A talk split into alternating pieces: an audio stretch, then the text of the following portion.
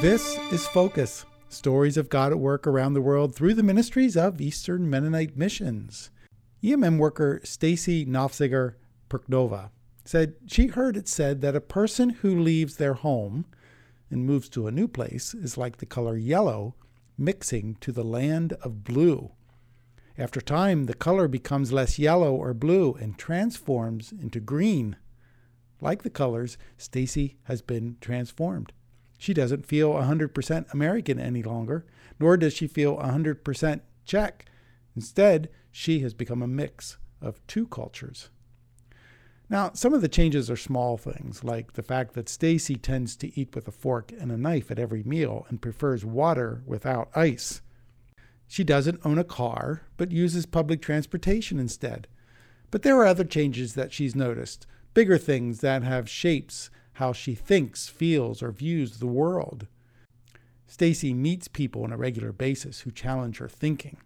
People who haven't grown up in the church but who have become believers later in life have new and refreshing ideas and ways to interpret Scripture, and it leads to some very interesting discussions at times.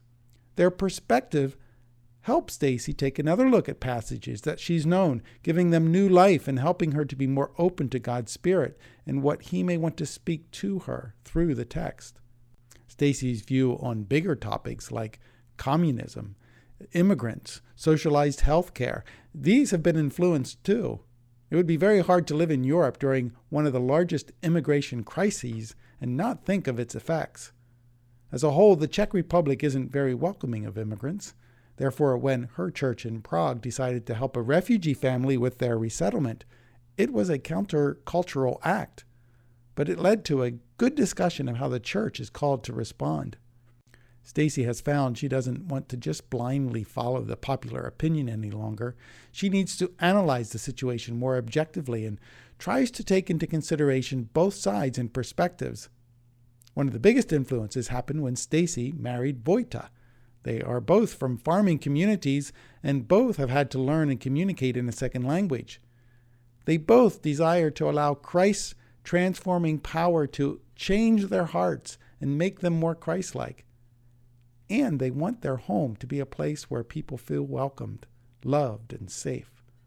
But they have a plethora of differences too, one of which is culture. As she thinks about the future, Stacy is sure she will continue to adjust her perspective and probably become an even brighter shade of green. Well, what are you doing on November the 22nd?